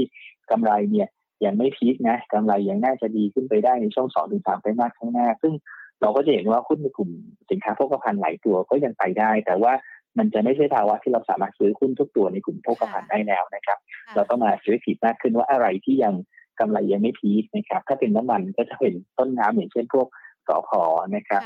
ตัวของทางด้าน ปิโตรเคมีที่เราเห็นโมเมนตัมของกำไรดีขึ้นในช่วงสองถึงสามไตรมาสข้างหน้าก็จะเป็นอย่าง IVL พวกนี้ที่มีผลจากการเข้าซื้อกิจการของบริษัทย่อยในช่วงสองสามปีที่แล้ว ซึ่งมาเห็นผลเป็นที่ในปีนี้ก็จะเป็นปัจจัยขับเคลื่อนที่ทำให้กำไรยังดีต่อไปในช่วงสองถึงสามไตรมาสข้างหน้านะครับเพราะฉะนั้นก็จะเห็นว่าในภาพของหุ้นที่เป็นผลประกอบการดีเนี่ยอันนี้คงต้องไปทำการบ้านเป็นหลายตัว แต่ว่าก็จะไม่เห็นว่าเราต้อง selective buy มากขึ้นนะครับ อันที่สามก็คือจะเป็นกลุ่มที่ เอ่อ valuation ไม่ค่อยแพงนะครับเช่นก็ต้องบอกว่าก็จะมีอย่างทั้งทั้งอสังหาทั้งธนาคารเนี่ยที่เมื่อกี้ฟื้นตัวตามเศรษฐกิจจริงๆ ก็ต้องถือว่า valuation ไม่แพงด้วยนะครับ ทั้งไม่ว่าจะในเชิงของ price to book หรือว่าในเชิงของ PE ก็ดีนะครับ แล้วก็สุดท้ายก็เป็นกลุ่มที่อาจจะแย่มานานแล้ว แล้วก็เริ่มอยู่ในจุดที่มีโอกาสที่จะกลับนะครับ ในเช่นอะไรบ้างก็อันแรกเลยก็อาจจะเป็นกลุ่มของอาหารนะครับ หรือว่าสินค้าเกษตรบางตัว อย่างอาหารเนี่ย สองปีที่ผ่านมาเนี่ยแย่มากนะครับเดี๋ยวเราจะเห็นว่าราคาหุ้นหลายตัวในสองปีที่ผ่านมากลุ่มอาหารเนี่ยซึมลงมาตลอดเลย เพราะว่าผลของต้นทุนการผลิตที่มันเพิ่มสูงขึ้น แต่วันนี้เราจะเริ่มเห็นแล้วว่าหลังจากต้นทุนการผลิตสูงขึ้นเนี่ยวันนี้มันเริ่มปรับตัวได้ในระดับหนึ่งกับสองก็คือ ราคาเนื้อสัตว์เนี่ยก็เริ่มฟื้นตัว เพราะฉะนั้นก่อนหน้านี้ที่มันแย่คือเป็นช่วงที่เรียกว่าทั้งราคาเนื้อสัตว์ก็ลง ทั้งต้นทุนก็แพงขึ้นนะครับแต่ในช่วงแย่มากแต่ตรงนี้เป็นช่วงที่เรียกว่า ผ่านจุดนั้นไปแล้วเริ่มดีขึ้น เพราะว่าต้นทุนแพงก็จริงแต่ว่าราคาเนื้อสัตว์ก็เริ่มปรับขึ้นมาออฟเซ็ตได้เพราะฉะนั้นภาพของกลุ่มอาหารครับ ผมเชื่อว่าน่าจะเริ่มเห็นการฟื้นตัวที่ดีขึ้นจากนี้เป็นต้นไปนะครับ ก็ต้องบอกว่าทั้งทั้งเนื้อไก่ก็ดีนะครับหรือว่าจะเป็นเนื้อหมูหรือว่าทูน่าก็ดีเนี่ยอันนี้ภาพรวมเราน่าจะเห็นกลุ่มนี้ครับ มาเป็นพระเอกมากขึ้นเมื่อเทียบกับ ช่วงก่อนหน้าที่กลุ่มที่ได้ประโยชน์จาก external play เนี่ยไปอยู่ในกลุ่มอิเล็กทรอนิกส์เยอะแต่รอบนี้จะมาเป็นกลุ่มอาหารครับค่ะ ถ้าเราเจาะกันมาเลยได้ไหมคะ เป็นอย่างอสังหาริมทรัพย์หรือว่าแม้แต่กลุ่มธนาคารเอง จะจะต้องไปตัวไหนกันบ้างคะครับก็แม่สังหาริมทรัพย์เนี่ยเราก็จะชอบตัว AP กับสุภาลัยนะครับ จะเห็นว่าในรอบเนี่ยสังหาริมทรัพย์ที่ไม่แพงอย่าง AP สุภาลัยเนี่ย เป็น developer ที่มีการเติบโตดีมาก แล้วจะเห็นว่าถ้าใครไปติดตามช่วงที่ผ่านมาเนี่ยการประกาศเพื่อเปิดโครงการอย่างเช่น AT เนี่ยวันก่อนประกาศเปิดโครงการนี้หลายคนตกใจเลย เพราะว่าเปิด 45 โครงเปิดมา 65 โครงการนะครับ แล้วก็คาดการรายได้โตประมาณ 40กว่าเปอร์เซ็นต์เนี่ย คือ มันเยอะมากนะครับ แล้วก็ผมคิดว่าถ้าบริษัทกล้าประกาศ 40กว่าเปอร์เซ็นต์นี้จริงแปลว่าในใจเขาเขาอาจจะเห็นตัวเลขที่มันสูงกว่านั้นและถึงกล้าประกาศ 40กว่าเปอร์เซ็นต์นะครับ เพราะฉะนั้นภาพตรงนี้ก็แปลว่า valuation ของหุ้นเวลามันมีการเติบโตที่เร็วมากๆเนี่ย มันก็จะลดความความแพงลงไป อันที่สองก็คือสุภาลัยเนี่ยก็มีการเติบโตและมีการโอนโครงการที่ดีมากนะครับกำไรไตรมาสสี่ก็ออกมาดีเช่นเดียวกันดังนั้น ถ้าเป็นในกลุ่ม developer ในกลุ่มอสังหาริมทรัพย์ก็จะอยู่ที่สุภาลัยกับ AP ซึ่ง เราก็เห็นว่าเอ๊ะมันไม่ใช่มันไม่ใช่หุ้นเล็ก ๆ เท่าไหร่นะครับเนื่องจากว่าในภาวะที่หลังจากวิกฤตส่วนใหญ่แล้วเนี่ย คนที่โตดีจะเป็นผู้ประกอบการรายใหญ่ ๆ ที่ได้ประโยชน์จากการที่คนตัวเล็กส่วนใหญ่เนี่ยมักจะสรุปในช่วงที่มันเกิดวิกฤตนะครับถ้าเป็นถ้าเป็นตัวของทางด้านอสังหาตัวเล็กเราชอบอยู่ตัวหนึ่งก็คือ Asset Y AS Steel นะครับ เพราะว่าเป็นตัวที่เข้าตลาดมาไม่นาน แล้วก็มีการเติบโตต่อเนื่อง แล้วก็มีแนวโน้มของกำไรในปี 65 กับ 66 ที่มันโตดีกว่า 6 64 นะครับ ก็แล้วก็รวมทั้ง PE อยู่แค่ 5 เท่าเท่านั้นเอง เพราะฉะนั้นเราก็มองว่าในภาคนี้เป็นตัวหนึ่งเลยที่ที่น่าจับตานะครับ แล้วก็ตลาดเองอาจจะยังไม่ได้มองตัวนี้มากสักเท่าไหร่นะครับ ในกลุ่มธนาคารนะครับเรามองว่าธนาคารที่น่าสนใจเนี่ยจะเป็นธนาคารใหญ่ เพราะว่าตัวของทางด้านสินเชื่อที่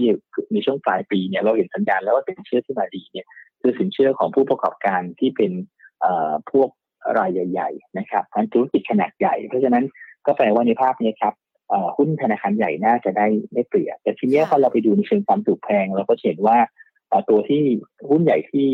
ซื้อขายไม่แพงในกลุ่มธนาคารก็จะเป็น K-Bank กับ S กับ BBL นะครับ เพราะว่า BBL ซื้อขายประมาณสัก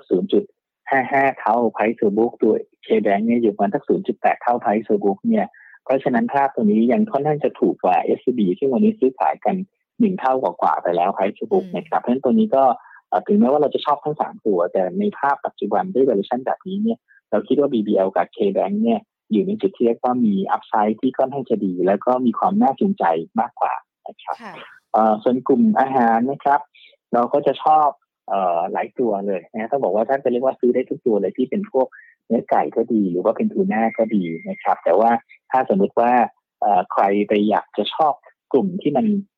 แหวกไปหน่อยเนี่ยก็จริงๆแล้วกลุ่มหรือว่ามอง catalyst ในการเก็งกำไรสักสองเดือนเนี่ยผมคิดว่าหุ้นน้ำตาลเองก็เป็นตัวหนึ่งที่ที่ทำประมาทไม่ได้นะครับ เพราะว่าถามว่าถามว่าเพราะอะไรเพราะว่าก่อนหน้านี้การผลิตน้ำตาลของไทยเนี่ย เราเคยเป็นคนที่ผลิตน้ำตาลได้เยอะมาก แล้วก็ขึ้นไปสูงสุดเนี่ย เราหีบอ้อยหรือเก็บเกี่ยวอ้อยได้ปีหนึ่งประมาณร้อยสามสิบตันได้นะครับร้อยสามสิบล้านตันนะครับปรากฏว่าสองปีที่ผ่านมาเราเจอภัยแล้งนะปีที่แล้วเนี่ย การหีบอ้อยของเราเนี่ยลงไปเหลือหกสิบหกล้านตันนะครับ คือโอ้น้อยมากเลยนะครับ แต่ปีนี้ฤดูการเก็บเกี่ยวซึ่งอ้อยมันจะหีบกันช่วงพฤศจิกถึงประมาณเมษาก็คือค่อมช็อคค่อมช่วงต้นปีนะครับปีนี้ฤดูการผลิตเนี้ยเราทำเราจะทำได้ประมาณ 85ถึง90เนี่ยเพราะฉะนั้นจาก 66 ขึ้นมาเป็น 85ถึง90 เนี่ยเป็นกำลังการผลิตที่ดีพอสมควรเลยนะครับ เพราะฉะนั้นภาพตัวนี้ครับก็ทำให้กำไรของกลุ่ม น้ำตาลในปีนี้น่าจะออกมาค่อนข้างสวยเลย แล้วก็เวลากำไรสวยเนี่ยมันจะสวยทั้งธุรกิจน้ำตาลแล้วก็ธุรกิจไฟฟ้านะครับ เพราะว่าอย่างอย่างปีก่อนหน้าเนี่ยเอ่อเวลาเก็บเก็บเกี่ยวเก็บอ้อยได้น้อยเนี่ยเศษอ้อยเหลือน้อยเนี่ยเผาเผาไม่พอเผาไม่พอกลายเป็นว่าบางคนเนี่ยขาดทุนธุรกิจไฟฟ้าไปด้วย เพราะว่าไม่มีเศษอ้อยมาเผานะดังนั้นพออ้อยเยอะตรงนี้มันจะดีทั้งธุรกิจอ้อยแล้วก็ธุรกิจไฟฟ้าด้วยเลย ก็เรามอง KSL ก็เป็นตัวหนึ่งที่ที่ดูน่าสนใจนะครับเอ่อ ขออีกกลุ่มหนึ่งนะครับว่าเวลาเศรษฐกิจพื้นตัวเนี้ยเราก็มักจะมองเฉพาะอะไรที่มันจับต้องได้กินอยู่ได้แต่จริงๆแล้วเนี่ยในภาพบางภาพที่มันเป็นกลุ่มที่มันฟื้นตามภาวะเศรษฐกิจเนี่ยกลุ่มหนึ่งเลยก็คือกลุ่มบันเทิงครับนะครับบันเทิง กลุ่มกลุ่มบันเทิงเนี่ยเป็นกลุ่มที่จริงๆแล้ว การใช้เงินโฆษณาเนี่ยมันจะค่อนข้างล้อกันกับการเติบโตของ GDP มาก แล้วจริงๆต้องบอกว่ามันเร็วกว่า GDP ด้วยนะครับ เพราะฉะนั้นเราก็มองว่าปีที่ผ่านมาเนี่ยเริ่มเริ่มเห็นสัญญาณแล้วผลประกอบการกลุ่มนี้ฟื้นมาดี ซึ่งหลายคนเนี่ยต้องบอกว่าเจอสถานการณ์ตั้งแต่ดิจิตอลทีวีไปเราก็เริ่มปรับตัวได้นะครับตัวที่เราชอบก็จะเป็นต้องบอกว่าในกลุ่มนี้ได้ทั้งวันอินเตอร์ไพรส์ทั้งเวิร์กพอยต์ทั้ง PEC เลย แต่ถ้าเราชอบเนี่ยเราคงจะชอบ One Enterprise นะครับเหตุผลก็คือวันนี้ One Enterprise กำไรเก้าเดือนที่ผ่านมาเนี่ยใหญ่มากที่สุดในกลุ่มแล้วนะครับ ใหญ่กว่า BEC ด้วยซ้ำแต่ว่าเราจะเห็นว่าซื้อขายด้วย PE ที่ถูกกว่าประมาณ 20เปอร์เซ็นต์นะครับแล้วก็ market cap ก็ยังน้อยกว่า BEC เพราะฉะนั้นกลายเป็นว่าวันนี้ One Enterprise เราก็คิดว่ามันน่าจะอยู่ในจุดที่มีโอกาสที่จะปรับขึ้นได้อยู่สะท้อนภาพตัวของของการฟื้นตัว แล้วก็เป็นหุ้นที่เกี่ยวกับทางด้านของการเปิดเมืองที่หลายคนเองอาจจะยังมองไปไม่ถึงนะครับอาจจะไปคิดถึงกลุ่มอื่นๆก่อนแต่จริงๆแล้วบันเทิงเนี่ยแหละครับเป็นกลุ่มหนึ่งที่ ฟื้นตามเศรษฐกิจได้ดีนะครับ แล้วก็ตรงนี้ครับจะเป็นหุ้นในกลุ่มที่ดี แล้วก็เดี๋ยวถ้ามีเวลาเราจะลองมาเจาะครับว่ามีกลุ่มไหนบ้างที่ต้องระวังครับคุณกิตพลขาพอพูดถึงกลุ่มบันเทิงอย่าง RS ไม่น่าสนใจหรอคะ เพราะว่าวันนี้ล่าสุดดูติดตามข่าวเขาเขาก็บอกว่า มีการทุ่มงบประมาณ 880 ล้านบาทเลยนะคะ ในการซื้อธุรกิจจาก Unilever ด้วยหรือว่า RS มันราคาตอนนี้ 18 บาท 60สตางค์ เออน่าสนใจครับแต่เผอิญว่าในตัวของทางด้าน IS เนี่ย เราอาจจะต้องไปมองเขาในลักษณะของการเป็นหุ้นในกลุ่มค้าปลีกมากกว่านะครับ เพราะว่าวันนี้โดยธุรกิจของของไอเอสใช่ครับ ต้องถือว่าไปอยู่ในฝั่งขาของทางด้านธุรกิจค้าปลีกมากกว่าแล้วกำไรที่ทำได้ส่วนใหญ่ก็มาจากเรื่องของตัวการค้าปลีกมากกว่าที่จะเป็นในด้านของธุรกิจบันเทิงหรือไม่เป็นโฆษณานะครับ เพราะฉะนั้นก็ต้องบอกว่าน่าสนใจครับเพียงแต่ว่าก็จะเป็นโจทย์ที่อาจจะต้องไปดูเทียบกับหุ้นในกลุ่ม ค้าปลีกครับตัวอื่นอ๋อก็เป็นหุ้นที่บอกว่าธุรกิจที่น่าสนใจแล้วก็เตรียมที่จะเซ็กซี่กันในอนาคตด้วยนะคะ วันนี้มีอีกประเด็นหนึ่งในเรื่องของการต่ออายุสัมปทานรถไฟฟ้าสายสีเขียว จะส่งผลให้หุ้นที่เกี่ยวข้องอย่าง BTS หรือว่าแม้แต่ตัวอื่นนั้นดีขึ้นด้วยไหมคะเตรียมที่จะเซ็กซี่กันด้วยครับก็ในฝั่งของ BTS ก็ต้องลุ้นครับว่าที่สุดแล้วเนี่ยมันจะได้ต่อจริงหรือเปล่า เพราะว่า เราก็จะเห็นว่าชงเรื่องนี้มาหลายครั้งแล้ว แล้วก็โดนตัดตกหรือว่าเดินทอดเวลาไปไปนานมากนะครับ จนจนตอบยากเหมือนกันว่าตกลงแล้วจะเป็นยังไง ซึ่งถ้าสมมติว่าได้มีการเสนอแล้วก็ผ่านสามารถผ่านคอรมอได้จริงนะครับ ก็จะเป็นปัจจัยบวกที่ทำให้ valuation ของกลุ่มนี้มัน solid มากขึ้น เพราะว่าอย่าลืมว่าเวลาสมรทานของของ BTS เนี่ย ตอนนี้เหลือถึงปี 2572 ก็คืออีกแค่ประมาณสัก เจ็ดปีเท่านั้นเองนะครับเพราะเวลามันเหลือเจ็ดปีเนี่ยถ้าใครเคย trade หุ้นที่เกี่ยวกับสัมปทานเช่นหุ้นทางด่วนในอดีตหุ้นหุ้นกลุ่มมือถือสมัยที่สัมปทานเหลือประมาณสักเจ็ดแปดปีเนี่ย เราจะรู้สึกเลยว่าราคาหุ้นไม่ perform นะครับเพราะว่าพอมันไม่มีความชัดเจนเนี่ยแต่เวลาเราซื้อหุ้นเนี่ยเราซื้อธุรกิจที่มันเป็นระยะยาว แต่สมมติว่าพอมันเหลือหกปีเจ็ดปีแล้วไม่รู้ว่าตกลงมันจะเป็นยังไงเนี่ย ส่วนใหญ่แล้ว PE ของหุ้นจะถูกครับ เพราะว่า คนไม่กล้าให้พรีเมียมค่อนข้างที่จะเยอะนะแต่ว่าเมื่อไหร่ที่ธุรกิจพวกนี้สามารถที่จะ secure สัมปทานหรือสัญญาระยะยาวได้ valuation ของมันจะกลับมา perform ได้ดีอีกเรื่องนึงเลยนะครับพูดง่ายๆถ้ายกเป็นตัวอย่างที่เห็นภาพชัดเจนก็เช่นถ้าเป็นสมัยก่อนเนี่ยหุ้นในกลุ่มทางด่วนเนี่ยสมัยที่สัมปทานเหลือไม่ไม่ถึงสิบปีเนี่ย PE ของหุ้นเนี่ยจะเหลือสักสิบเท่าต้นๆเท่านั้นเองเพราะว่าคนกลัวครับ ไม่รู้ว่าธุรกิจจะเป็นยังไงต่อ แต่สมมุติว่าพอพอซีเคียวได้ปุ๊บเนี่ย บางที PE ขึ้นไปกลับไประดับ20เท่าได้ หรืออย่างกลุ่มมือถือเนี่ย สมัยก่อนตอนที่สมรทานเหลือ6-7ปี แล้วยังไม่ได้ประมูล3ปีก็ปีเนี่ย PE ก็ลงมาเหลือประมาณสัก12ถึง15เท่านะครับแต่พอซีเคียวใบอนุญาตหรือไลเซนได้แล้วเนี่ย PE ก็กลับมาเทรดประมาณแถว20ถึง22ให้ใหม่อย่างนี้เป็นต้นนะก็เพราะฉะนั้นภาพนี้ครับผมก็ขอคิดว่าหุ้นกลุ่มหุ้น BCS หรือหุ้นในกลุ่มที่เกี่ยวข้องเนี่ย มันอาจจะไม่ค่อยไปไหนนะถ้าอย่างสีเขียวเรื่องของตัวการต่ออายุไปสามสิบปีไม่ได้ เวอร์ชันตัวนี้ก็จะถูกกดดันครับค่ะ อาจจะเป็นในเรื่องของปัจจัยแต่ละวันแต่ละครั้งที่เกิดขึ้นด้วยนะคะสำหรับ BTS ที่เราอาจจะต้องใช้ความระมัดระวังหรือว่าแม้แต่เวลาจะเข้าไปดูเนี่ยอาจจะต้องติดตามสถานการณ์ข่าวต่างๆ ที่เกิดขึ้นนะคะ เมื่อสักครู่นี้เราคุยกันไปเป็นหุ้นสักประมาณ4ี่ห้ากลุ่มกันแหละค่ะ คุณกิตพลที่บอกว่าจะเป็นธุรกิจที่น่าสนใจในอนาคตเตรียมที่จะฟื้นกันได้นะคะ แล้วถ้าเรามองจากสถานการณ์ในช่วงสั้นแบบนี้ราคาทั้งปัจจัยในเรื่องของดอกเบี้ย หรือว่าแม้แต่สถานการณ์ต่างๆ ที่เกิดขึ้น มันมีหุ้นที่พอที่จะเป็น top pick สำหรับในช่วงนี้ด้วยไหมคะอ่ามีครับ ก็ต้องบอกว่าเอ่อที่เราชอบนะครับ อันดับแรกเลย สมมุติถ้าเป็นในกลุ่มทางด้านเอ่อธนาคารพาณิชย์ก็ต้องบอกว่าเราชอบตัวของเคแบงค์ครับค่ะนะครับเคแบงค์ที่เราชอบเพราะว่าอะไรเพราะว่าเรามองว่าในเชิงของราคาหุ้นเนี่ย เราจะเห็นหุ้นธนาคารหลายตัวเนี่ยทำนิวไฮเกินกว่าระดับสูงสุด เมื่อประมาณสักเดือนมีนาคมของปีนี้ไปแล้วนะครับ แต่เคแบงค์เนี่ยเพิ่งขึ้นมาจ่อเท่านั้นเองนะยังไม่ได้ทำหายเป็นเรื่องเป็นราว เพราะฉะนั้นด้วยภาพของธุรกิจที่ฟื้นตัวนะครับ เราก็มองว่าตัว K-Bank เองเนี่ยอยู่ในจุดที่แลกกาดในเชิงของทางด้านทางด้านของตัวมูลค่า แล้วก็ในเชิงของทางด้านการเคลื่อนไหวนะครับดังนั้นก็มองว่าตัวแรกที่อยู่ธนาคารพาณิชย์เคแบงก์เป็นตัวที่หนึ่งที่ดูน่าสนใจครับ แล้วก็เราก็มองว่าการทะลุโดยการยืนเหนือ 154 บาทเนี่ย ภาพตรงนี้เราน่าจะเห็นการปรับตัวขึ้น หรือว่าเห็นการขยับขึ้นเนี่ยไปในโซนประมาณแถว 165 บาทหรือว่ามากกว่าครับอืมค่ะ เป็นตัวเดียวเลยหรือเปล่าคะในช่วงนี้หรือว่ายังมีตัวอื่น ในกลุ่มแบงค์ใช่ครับ ถ้า top pick ของแบงค์เราชอบ K Bank กับ BBL แต่ว่าถ้าให้เลือกตัวเดียวก็ตัวนี้ขอเลือกเป็น K Bank แล้วกันครับ ค่ะ แล้วกลุ่มอื่นๆล่ะคะคุณกิตผลครับ ตัวของทางด้านตัวที่สองก็คือตัวอสังหาริมทรัพย์นะครับ ก็จะบอกว่าเราคุยกันแล้วว่าตัวใหญ่เนี่ยเราชอบ ทั้งศุภาลัยทั้ง Land and Houses อ๋อโทษทีนะศุภาลัยกับตัว AP นะครับ แต่ว่าตัวที่เราชอบอีกตัวหนึ่งที่เป็นหุ้นขนาดไซส์ย่อมๆหน่อย แล้วก็มองว่าน่าสนใจก็คือตัว AssetWise หรือ ASW นะครับ ASW เนี่ยเพิ่งเข้าตลาดมาประมาณสักปีที่แล้ว แล้วก็ราคาหุ้นเนี่ยเข้ามาปุ๊บเนี่ยจาก 11 บาทนี่โดนโดนทิ้งลงมายาวเลย จนมาอยู่ในโซนระหว่างแถว7ถึง8บาทครับแต่ว่าโซนนี้น่าสนใจครับ เพราะจะเห็นว่า โดย valuation ของหุ้นเนี่ยอยู่บน PE แค่ประมาณสัก5เท่านะครับ แล้วก็เราก็จะเห็นว่าโดย backlog ที่เขา secure มา หรือโครงการที่เขาไปซื้อหลายคนมา แล้วจะมีการโอนในปี 65 เนี่ย มันทำให้กำไรเขาน่าจะโตดีต่อเนื่องนะครับเพราะเราก็คิดว่า valuation ที่5ถ้า6 PE เนี่ยน่าจะต่ำไปนะ อย่างน้อยๆ เนี่ยเขาน่าจะกลับมาประมาณ 8 เท่าถึงถึง 10 เท่าของ PE ได้เนี่ย ก็แปลว่าในราคาตรงนี้น่าสนใจนะครับ ก็เรามองราคาหุ้นในโซนแถว 8 บาท 20 30เนี่ยเป็นโซนซื้อนะครับ แล้วก็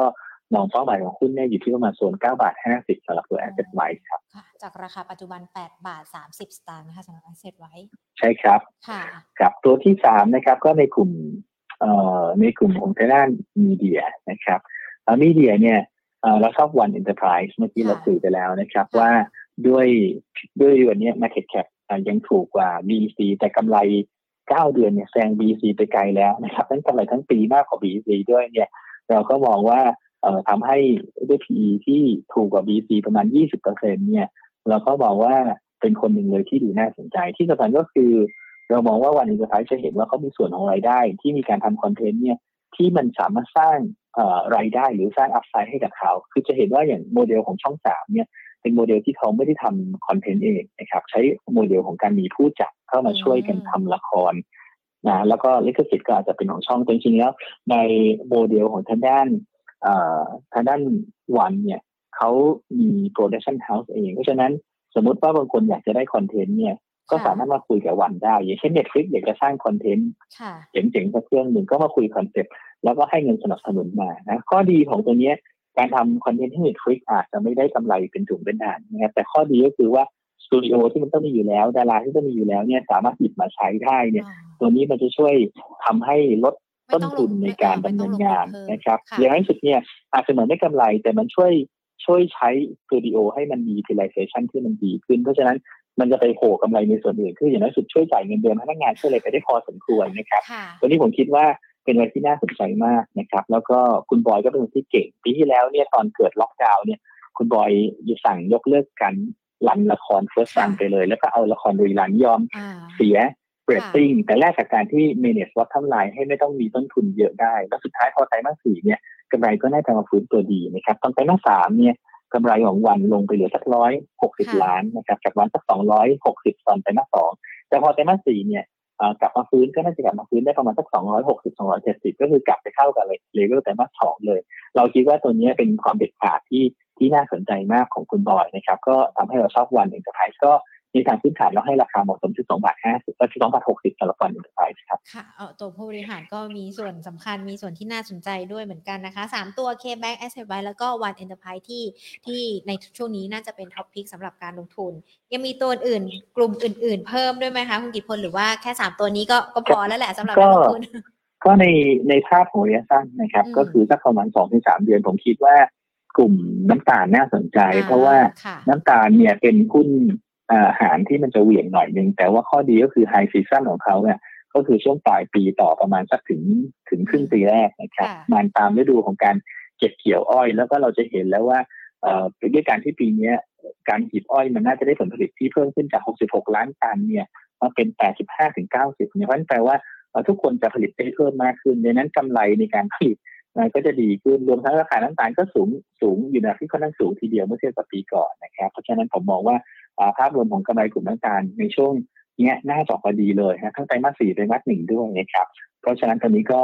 KSL เป็นตัวหนึ่งครับที่เราน่าสนใจในการเก็งกำไรก็ที่สำคัญก็คือในเมื่อ high season มันอยู่ในช่วงต้นปีนี่ก็แปลว่าสองเดือนข้างหน้าเนี่ยครับมันต้องไปถ้าสองเดือนข้างหน้าแล้วมันยังไม่ไปเนี่ย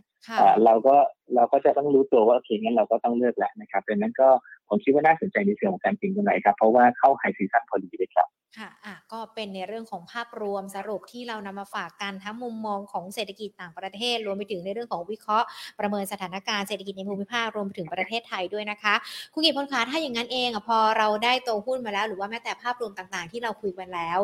การมองในเรื่องของภาวะเศรษฐกิจ ทั่วโลกรวมไปถึงประเทศไทย ถือว่าเป็นปัจจัยหนึ่งแหละที่นักลงทุนอาจจะต้องติดตามก่อนที่จะมาลงทุน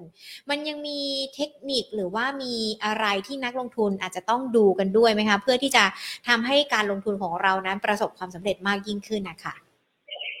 ครับก็ต้องบอกว่าอันที่หนึ่งเนี่ยเราอาจจะดูเรื่องของต้องบอกว่าในนำที่เราคุยกันไปส่วนใหญ่เนี่ยจะเป็นมุมที่เราคุยในเชิงของผลประกอบการ แล้วก็ business model นะครับแต่จริงๆแล้วเนี่ยในเรื่องของการมอง timing ของการลงทุนส่วนหนึ่งเนี่ย มันใช้ศาสตร์และศิลป์อยู่พอสมควรนะครับ ซึ่งมีภาพหนึ่งที่กำหนด fund flow หรือว่า timing ของการลงทุนในภาพใหญ่ๆเนี่ยก็คือเรื่องของการเคลื่อนไหวของสภาพคล่อง ซึ่งกำหนดโดยธนาคารกลางสหรัฐนะครับ เราก็จะเห็นว่าภาพซึ่งที่ตลาดกังวลกันก็คือเรื่องของตัวการ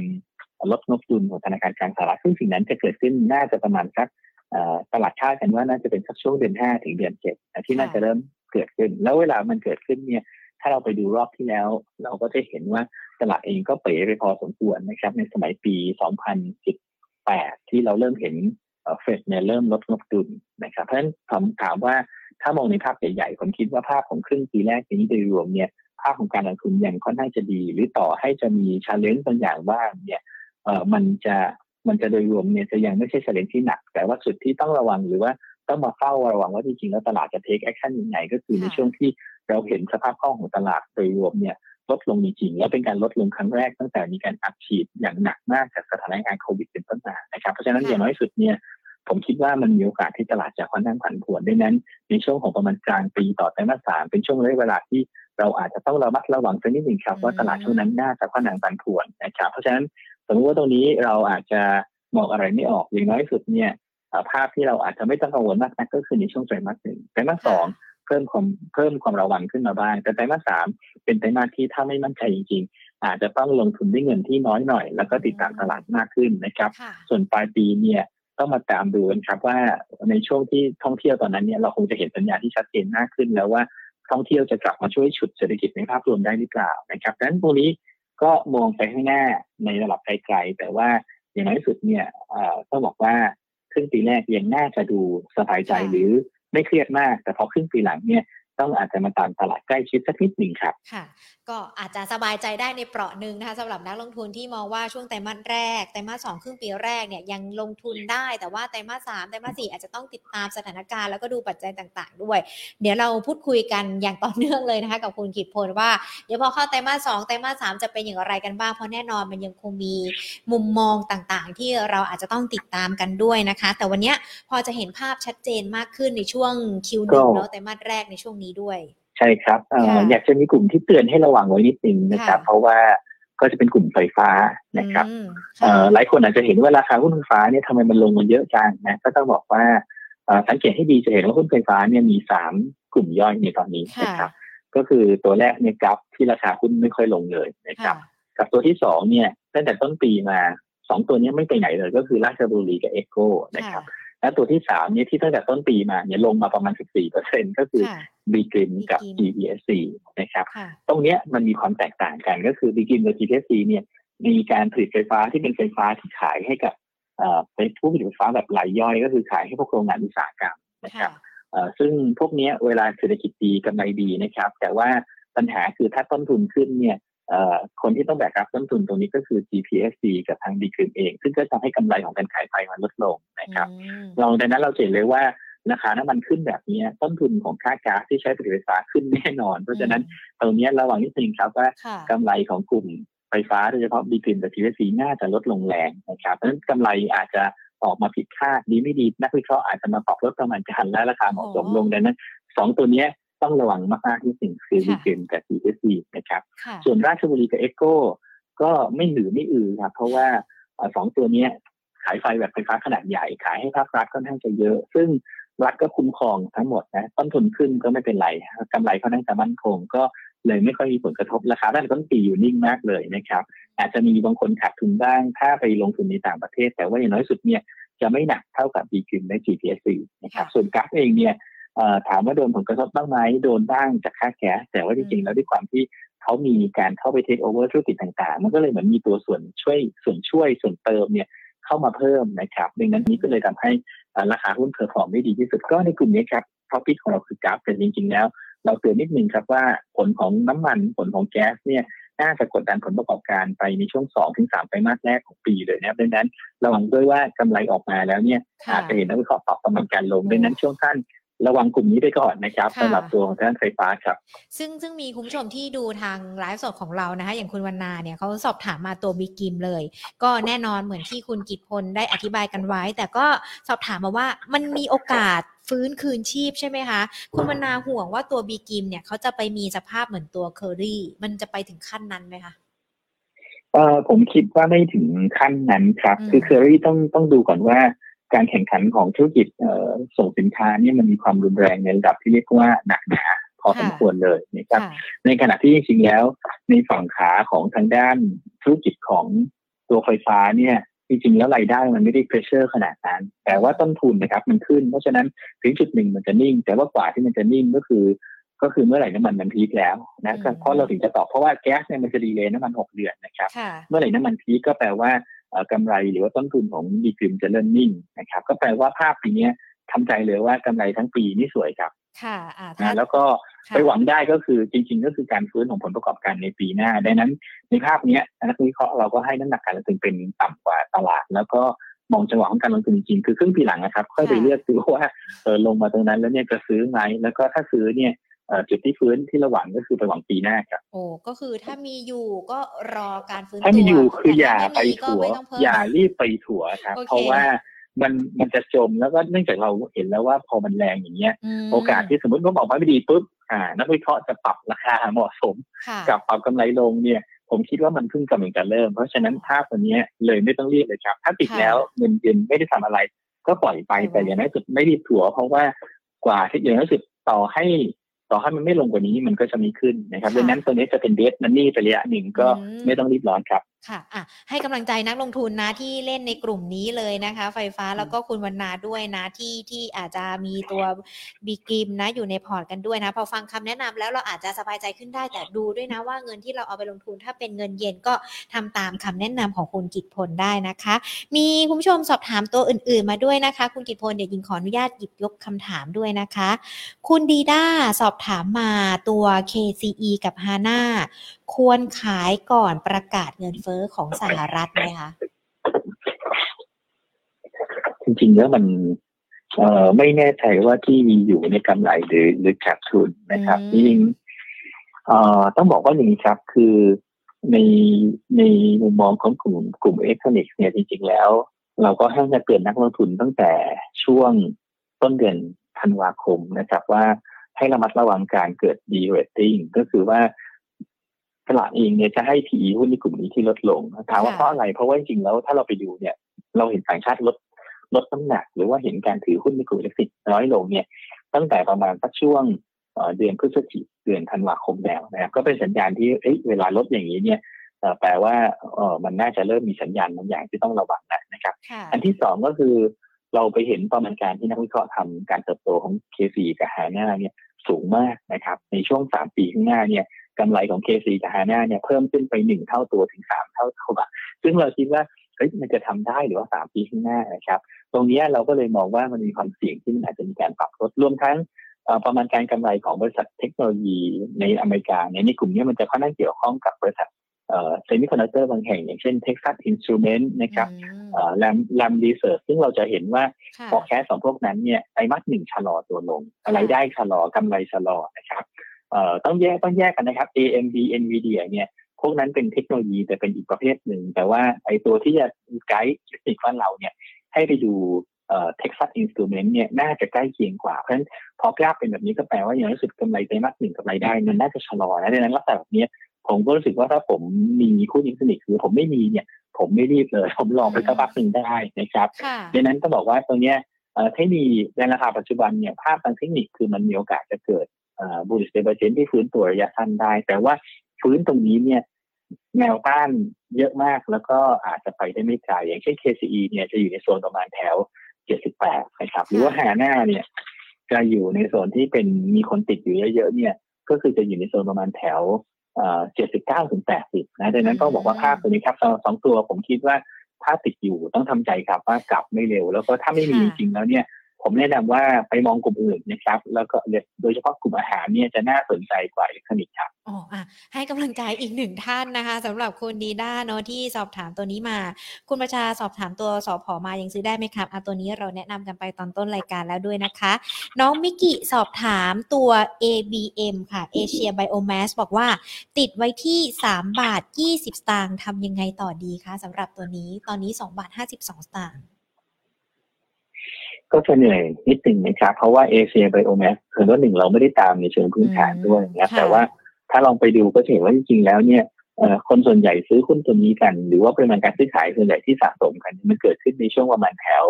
เอ่อสองบาทเจ็ดสิบถึงประมาณแถวสามบาทสี่สิบก็แปลพูดง่ายคือคนติดอยู่อะมสองบาทเจ็ดสิบถึงสามบาทสี่สิบดังนั้นถามว่า โอ้ลักษณะแบบเนี้ยการที่มันจะขึ้นกลับไปเลยเนี่ยมันไม่ง่ายนะ เพราะว่ามันต้องไปเจอแรงอาฆาตของคนที่ติดอยู่ เยอะมากนะครับ รวมทั้งราคาหุ้นก็ทำเอ่อเรียกว่าเอ่อ bearish divergence ในช่วงที่ผ่านมาด้วยดังนั้นลักษณะแบบนี้โอกาสที่มันจะต้องลงไปสร้างฐานระดับหนึ่งเลยเนี่ยมันจะมีสูงพอสมควรนะครับอืมซึ่งซึ่งคร่าวๆเนี่ยอาจจะอาจจะถึงประมาณสักโซนสองบาทสี่สิบสามสิบเนี่ยเป็นไปได้อยู่เหมือนกันดังนั้นค่ะภาพตัวนี้ผมคิดว่าเอ่อต้องทำใจนะครับคือหนึ่งถ้าจะคัดถ้าจะเก็งกำไรตัวนี้ตั้งแต่แรกเนี่ยควรจะกำหนดจุดคัดลอสที่มันที่มัน ที่มันได้ผลกว่านี้นะครับ แต่ว่าพอเราปล่อยมาตรงนี้เนี่ยมันจะยากตรงที่ว่าสมมติเรามาคัดลอสตรงนี้โอกาสที่จะคัดลอสผิดคัดแล้วเด้งเลย หรือคัดแล้วเสร็จปุ๊บลงไม่ลึกเนี่ยมันจะกวนใจเรามากเลยนะครับ แต่ว่าอืมผมคิดว่าถ้าในจุดนี้ที่เอ่อคุณวรรณาผมไม่ได้จำจำชื่อคลิปหรือเปล่านะครับ แต่ว่าถ้าค่ะถ้าเรา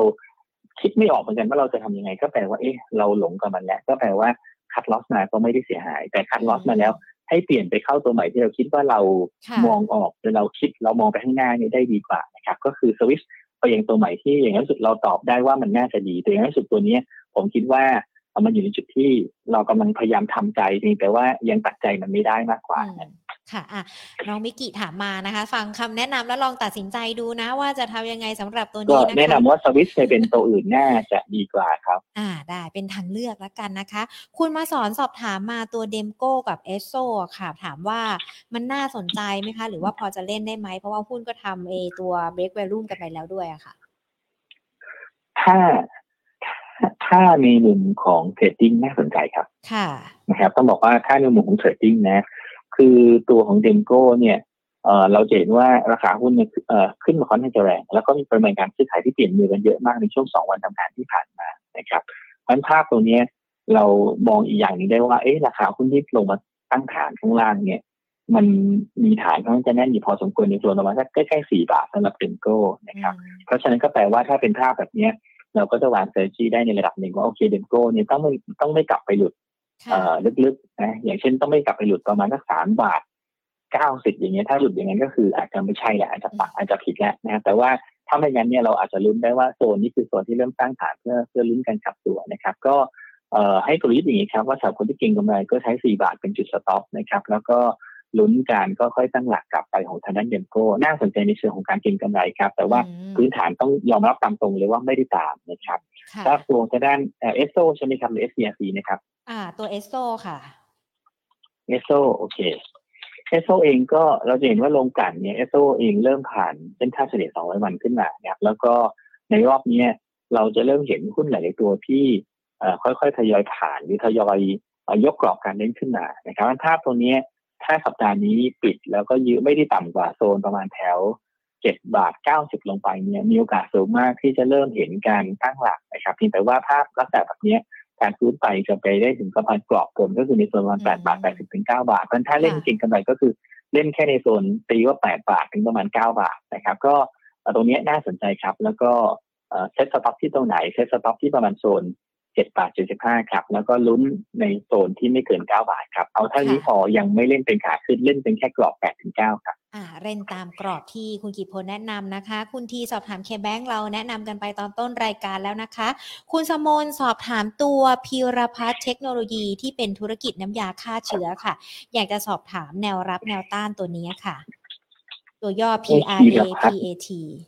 ออประพัดนะฮะ โอเค เอ่อตัวนี้ไม่ได้ตามในเชิงพื้นฐานเลยครับต้องบอกต้องขออภัยด้วยว่าไม่ได้ตามในเชิงพื้นฐานเลย แต่ว่าเอ่อในเชิงของทางด้าน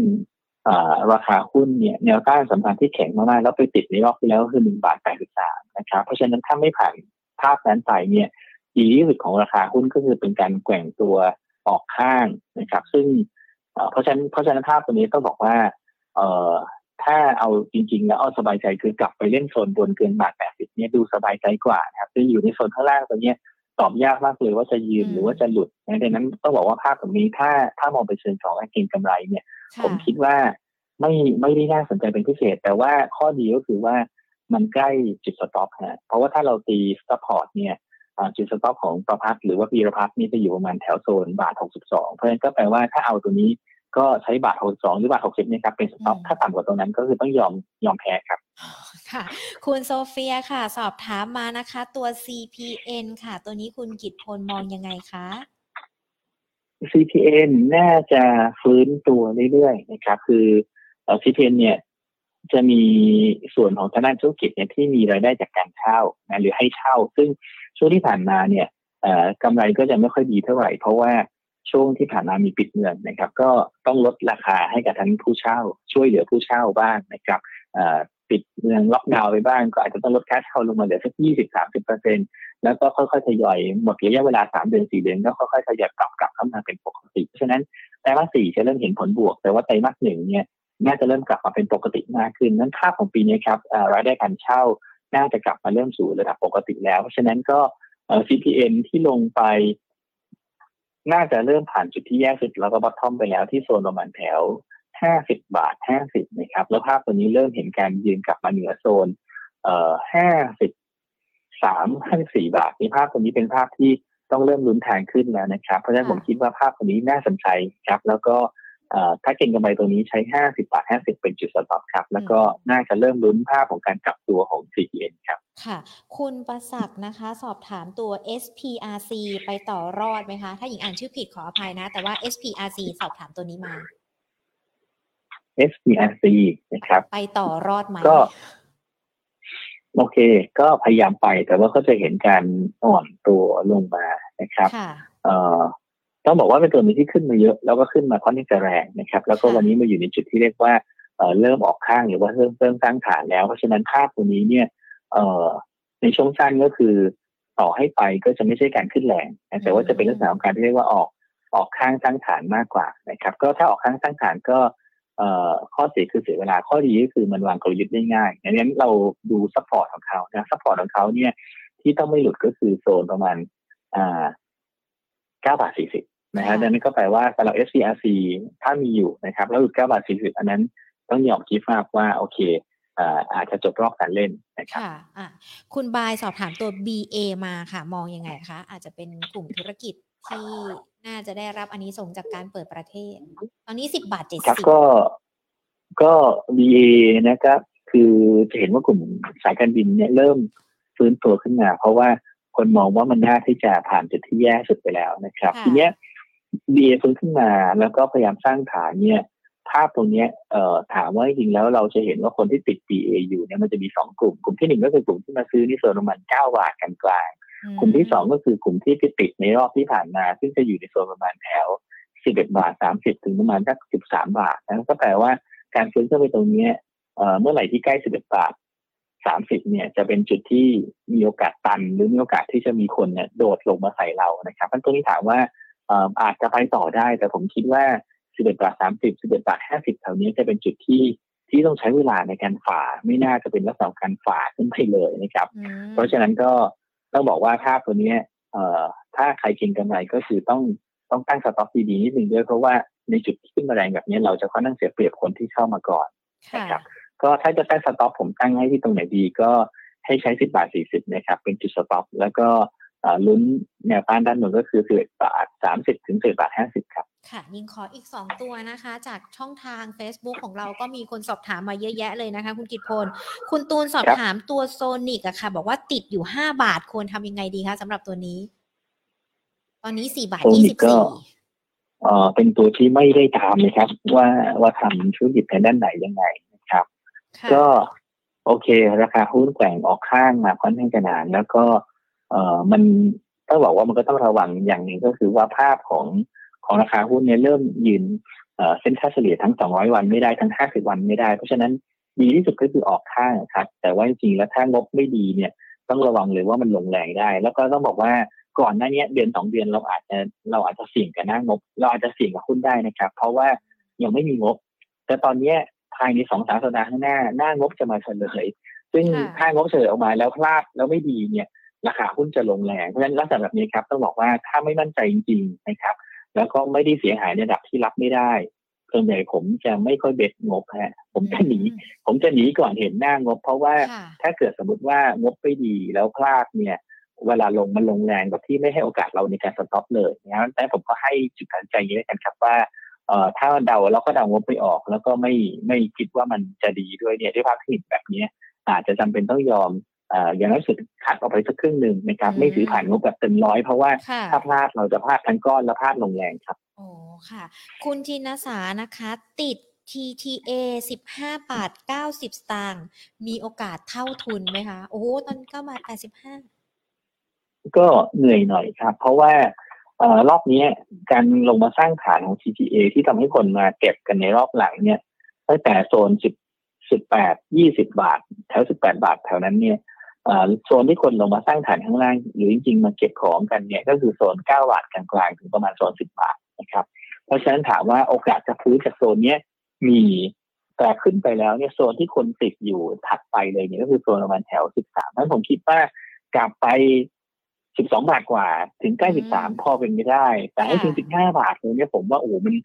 มันน่าจะเหนื่อยมากนะครับดังนั้นต้องทำใจครับว่า ผมคิดว่ากลับไปไม่ได้ถึงโซนนั้นครับ ผมคิดว่า 12 บาทหรือ13บาทนี่คือดีที่สุดแล้วครับ ค่ะ โอ้ก็เป็นคำแนะนำนะคะ พร้อมกับการให้กำลังใจกันด้วยนะคะ คุณทีเคบอกว่าติดนุสา1บาท 48 สตางค์คุณกิพลช่วยยังไงดีคะตัวนี้นุสาไม่ได้ตามเลยครับ เพราะว่าก็จะมีหลายเรื่องแล้วเหมือนเข้าใจว่ามีเรื่องเพิ่มทุนมีเรื่องอะไรหลายหลายอย่างด้วยนะครับก็ต้องบอกว่าถ้าหุ้นบางตัวมันซับซ้อนนะครับ ถามว่า ถ้าเราเองก็อ่านเกมไม่ออกหรือไม่เข้าใจว่าเอ๊ะจริงเขาทำอะไรยังไงเนี่ยจริงๆแล้ว เราเราไม่เล่นกับเขาก็ได้นะครับ คือเอ่อหุ้นหุ้นเนี่ยเหมือนกับเราขึ้นไปชกมวยนะครับ ซึ่งไม่ได้มีคะแนนท่ายากนะคือสมมติว่าเราจะขึ้นไปต่อยเวทีงานวัดแล้วเออคู่ต่อสู้อ่อนเชิงต่อยชนะง่ายๆ ก็ได้ ต่อยชนะก็ได้หมื่นหนึ่งเหมือนกันนะแต่ไปต่อย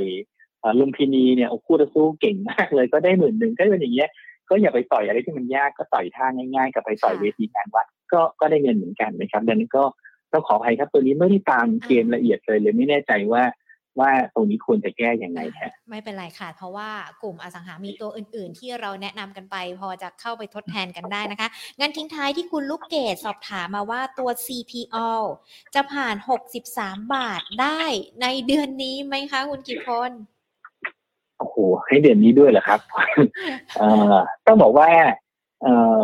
มีลุ้นแต่ว่าไม่ได้น่ากลัวคืออย่างนี้ฮะความที่ความที่กลุ่มของทางด้านเอ่อกลุ่มทางด้านค้าปลีกเนี่ยมีทิศทางของการฟื้นตัวตามการบริโภคในประเทศนะครับแล้วก็เราก็จะเห็นว่าจริงๆแล้วเนี่ย รอบนี้ทั้ง CCO ก็ดีทั้ง CRC ก็ดีในแนวโน้มกำไรไตรมาสสี่คือน่าจะดีขึ้นนะครับ แล้วก็ปี 65 ทั้งปีเนี่ยน่าจะเป็นปีที่ดีของของค้าปลีกโดยเฉพาะคนที่คนที่เป็น CRC กับ CPO ที่น่าจะมีการเติบโตที่เด่นกว่าคนอื่นนะครับ เพราะฉะนั้นก็ต้องบอกว่าลักษณะแบบนี้แย่สุดคือเสียเวลา แต่ไม่ได้น่ากลัวในฝั่งดาวไซด์เพราะฉะนั้นถามว่าตรงนี้ถ้าไม่ซีเรียสว่ามันจะต้องซื้อปุ๊บเบรกปั๊บอะไรอย่างเงี้ยเนี่ยผมคิดว่าน่าสนใจนะครับหรือต่อให้ซื้อเสร็จปุ๊บงบออกมาไม่ดีแล้วลงเนี่ยเออยังน่าสนใจเลยเพราะว่าในภาพใหญ่ก็คือภาพของการฟื้นตัวในปีนี้นะครับดังนั้นผมคิดว่าน่าน่าสนใจครับ แล้วก็ไม่ได้น่ากลัวอะไรเลยนะครับ ก็คือแย่สุดก็คือเสียเวลา แต่ไม่ได้มี downside ที่น่ากลัวครับ เป็นตัวหนึ่งที่จริงๆแล้วใครที่หาไอเดียไม่ออกเนี่ยกลับมาดูตัวนี้ได้นะครับ เพราะว่าเป็นตัวที่ตัว CPO กับ CRC เนี่ย เป็นตัวที่น่าจะเห็นการ perform ที่ดีในภาพของปีนี้ครับ ค่ะได้เลยค่ะ คุณกิตพลขาวันนี้ครบถ้วนทุกประเด็นแล้วก็ตอบคำถามช่วยแก้พอร์ตกับนักลงทุนที่สอบถามมาด้วยนะคะ ต้องขอบพระคุณคุณกิตพลมาก ๆ เลยนะคะ แล้วเดี๋ยวโอกาสหน้า พูดคุยกับ Market Today ใหม่นะคะ เพราะว่าดูเหมือนว่าไตรมาสสามไตรมาสสี่มันยังคงมีเรื่องอะไรที่เราต้องระมัดระวังนะคะ เดี๋ยวเรามาพูดคุยในประเด็นอื่น ๆ เพิ่มเติมกันนะคะยินดีครับ ค่ะ ขอบพระคุณค่ะ สวัสดีค่ะ สวัสดีครับ โอ้โห อยากจะปรบมือดัง ๆ รัว ๆ เลยนะคะ ให้กับคุณกิจพลไทยภัยสารกิจนะคะ ที่เข้ามาพูดคุยการวิเคราะห์ทั้งเศรษฐกิจที่เกิดขึ้นนะในโลกของ ต่างประเทศสหรัฐเอเชียภูมิภาค แล้วก็มารวมไปถึงประเทศไทย รวมถึงการหาเทคนิคการลงทุนในช่วงนี้นะรวมไปถึงตลอดช่วงไตรมาสที่ 2 ที่เรามองยาวกันไปเลยนะคะ แล้วก็มีหุ้นแนะนำที่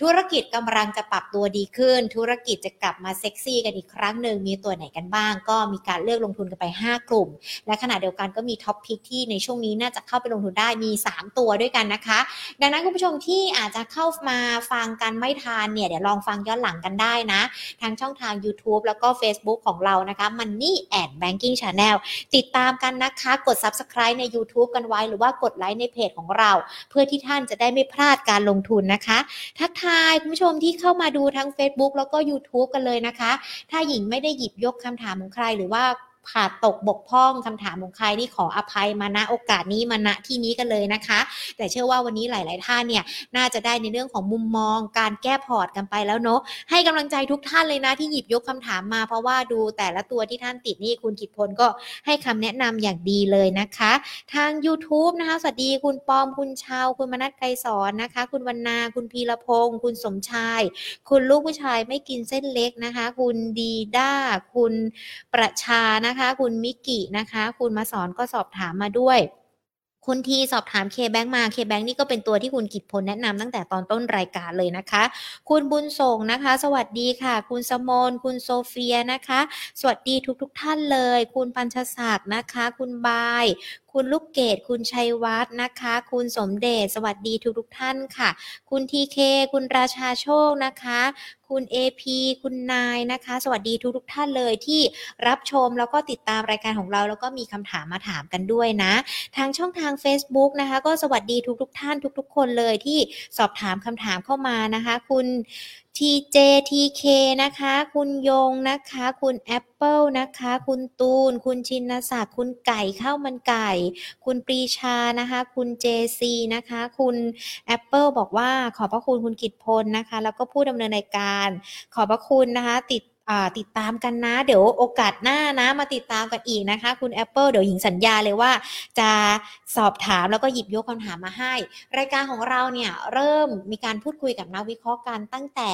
บ่ายสองโมงนะคะ ท่านเข้ามาดูกัน แล้วก็สอบถามคำถามกันมา เป็นคำถามแรกๆเนาะเราก็จะได้เห็นคำถามเพราะว่าเดี๋ยวคำถามมันลันไป หรือว่าขาดตกไปก็อาจจะพลาดโอกาสการ แต่ว่าการพูดคุยกับนักวิเคราะห์ของเรามาเก็ตทูเดย์นะคะมีเป็นประจำทุกๆวันเลย วันจันทร์ถึงวันศุกร์ทุกๆบ่ายสองนะคะ เดี๋ยวพรุ่งนี้กลับมาฟังกันใหม่เนาะแล้วก็มาถามนักวิเคราะห์กันใหม่นะคะ ให้นักวิเคราะห์แล้วก็ให้รายการของเรานั้นช่วยทำให้การลงทุนของท่านนั้นประสบความสำเร็จมากยิ่งขึ้นค่ะ วันนี้หมดเวลาแล้วนะคะ ลากันไปก่อน สวัสดีค่ะ